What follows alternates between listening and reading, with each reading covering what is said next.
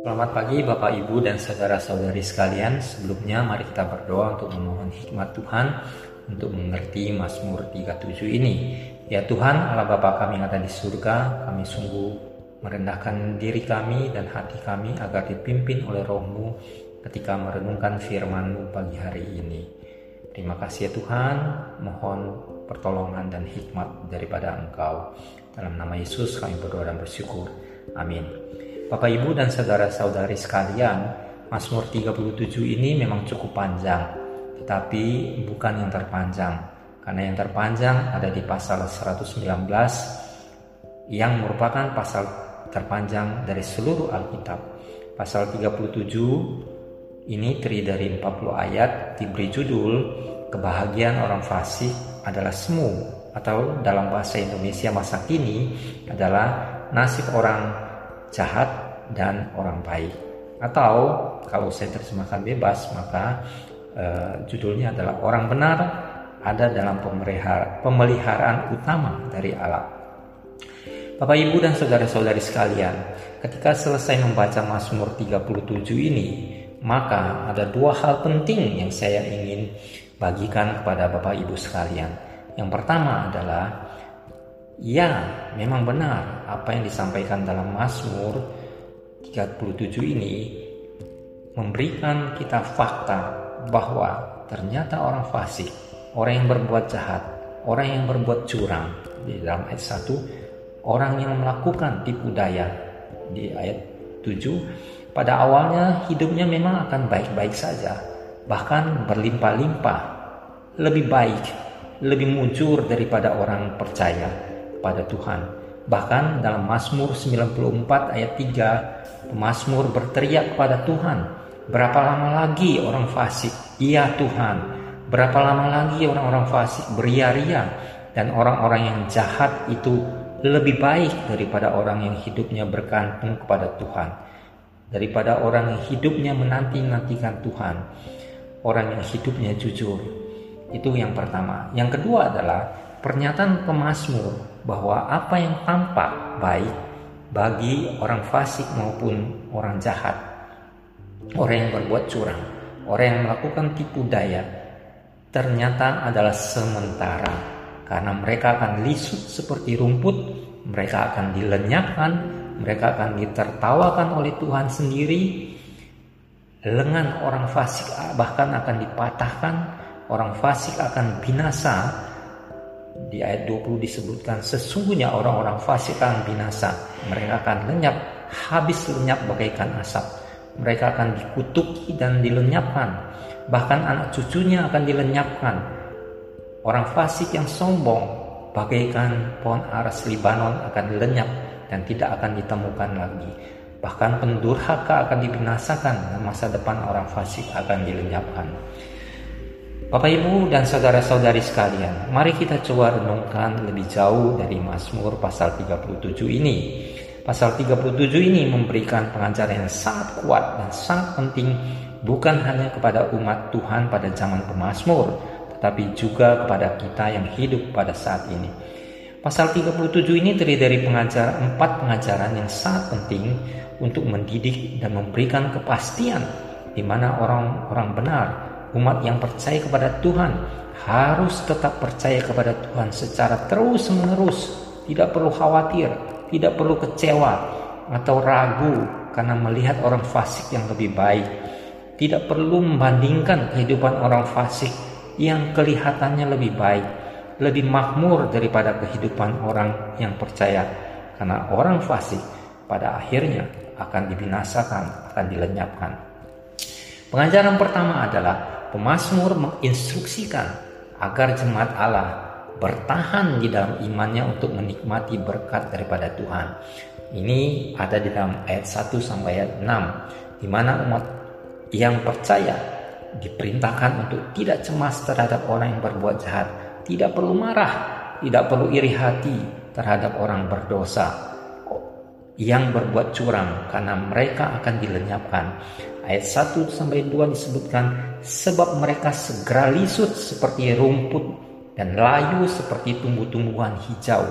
umat Tuhan harus menaruh kepercayaan kepada Tuhan dan melakukan hal yang baik, bergembira karena Tuhan, dan menyerahkan hidup kita kepada Tuhan, karena Tuhan sendiri yang akan bertindak. Ia akan memunculkan kebenaran kita seperti terang dan hak kita seperti siang. Pengajaran yang kedua adalah pemazmur menasihatkan jemaat untuk memegang teguh integritas karena akan datang pembalasan dari Tuhan. Ini ada di dalam pas ayat 7 sampai ayat 20. Umat percaya diminta untuk menaruh pengharapan di dalam Tuhan dan tidak perlu marah karena akan membawa kita justru kepada perbuatan jahat. Ayat 7 sampai ayat 8 sampaikan jangan marah kepada orang yang berhasil hidupnya karena melakukan tipu daya. Berhentilah marah dan panas hati karena akan membawa kita kepada kejahatan. Umat percaya diminta untuk merendahkan diri karena mereka tahu bahwa orang fasik akan dihakimi, tetapi orang benar akan mewarisi negeri. Ayat 9 sampai 11 dikatakan, orang yang menantikan Tuhan akan mewarisi negeri. Orang yang rendah hati akan mewarisi negeri dan bergembira karena kesejahteraan yang berlimpah-limpah. Umat Tuhan harus tahu bahwa Tuhan melindungi mereka dan orang fasik akan dihukum. Tuhan akan menertawakan orang yang merancang kejahatan kepada orang benar. Orang fasik merencanakan kejahatan terhadap orang benar, tetapi Tuhan akan menertawakan mereka. Ini terdapat dalam ayat 12 sampai 13. Orang fasik yang berusaha untuk menyerang orang yang sengsara dan miskin dan membunuh mereka orang yang hidup jujur tapi pada akhirnya pedang mereka, pedang orang fasik akan menikam dada mereka sendiri dan busur mereka akan dipatahkan. Ayat 14 sampai 15. Orang benar memang akan sedikit tetapi itu lebih baik daripada orang yang berlimpah-limpah pada orang fasik. Kemudian bahkan lengan orang fasik akan dipatahkan dan Tuhan akan menopang orang yang benar. Tuhan tahu dan akan melindungi jalan orang benar, tetapi orang fasik akan dibinasakan. Tuhan mengetahui hari-hari orang saleh, tetapi orang-orang fasik akan binasa. Mereka akan habis lenyap, habis bagaikan asap. Dan pengajaran yang ketiga adalah pemazmur memanggil jemaat menyatakan iman mereka dengan hidup dalam hikmat atau bijaksana Tuhan karena Tuhan sendiri yang akan memberkati mereka. Pemasmur memberikan gambaran jalan orang benar yang dipelihara Tuhan. Orang fasik meminjam dan tidak membayar kembali, tapi orang benar, pengasih dan pemurah. Tuhan menetapkan langkah-langkah orang yang hidupnya berkenan kepadanya Tuhan melindungi aktivitas orang benar. Tuhan menyediakan makanan bagi orang benar yang peduli kepada orang lain. Dahulu aku muda, sekarang telah menjadi tua, tetapi tidak pernah kulihat orang benar ditinggalkan atau anak cucunya meminta-minta roti. Anak cucunya bahkan menjadi berkat. Kemudian pemazmur juga memerintahkan orang untuk berbalik dari kejahatan karena Tuhan Maha Adil.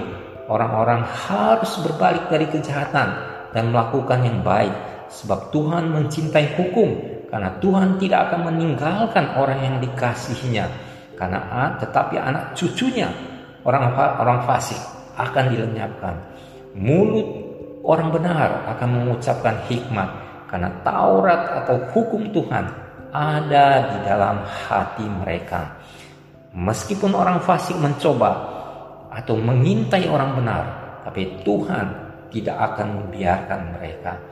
Pengajaran yang terakhir adalah pemazmur menasihati jemaat untuk setia menunggu dan percaya kepada Tuhan karena Tuhan sendiri yang akan menyelamatkan dan memberikan kedamaian. Orang benar diminta untuk menunggu dan patuh taat karena Tuhan akan meninggikan mereka pada akhirnya di dalam ayat 34 disebutkan, nantikanlah Tuhan dan tetap ikuti jalannya maka ia akan mengangkat engkau untuk mewarisi negeri. Pemasmur mengingatkan bahwa orang fasik akan dilenyapkan. Orang fasik yang gagah dan sombong bagaikan pohon aras Libanon tetap akan dilenyapkan. Orang yang tulus dan orang yang jujur, orang yang suka berdamai memiliki masa depan. Tetapi orang fasik, pendurhaka akan dibinasakan dan dilenyapkan. Pemasmur membuat kesimpulan pada akhir ayat 39 sampai 40. Orang yang benar akan diselamatkan oleh Tuhan. Ia adalah tempat perlindungan mereka pada waktu kesesakan. Tuhan menolong dan meluputkan mereka. Ia meluputkan mereka dari tangan orang fasik dan menyelamatkan mereka sebab mereka berlindung padanya.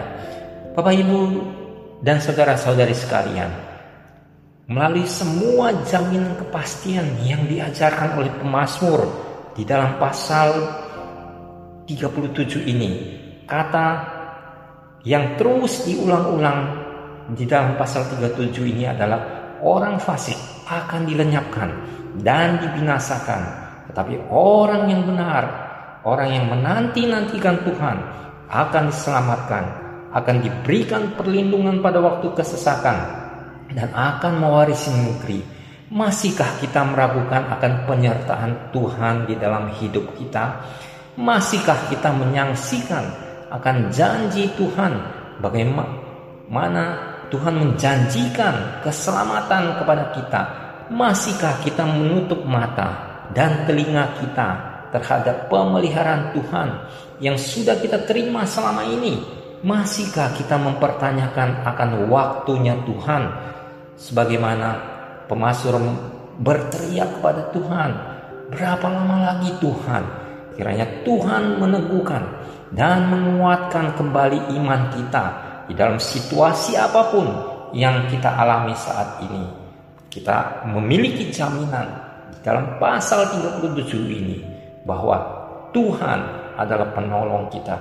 Tuhan adalah penyelamat kita. Amin.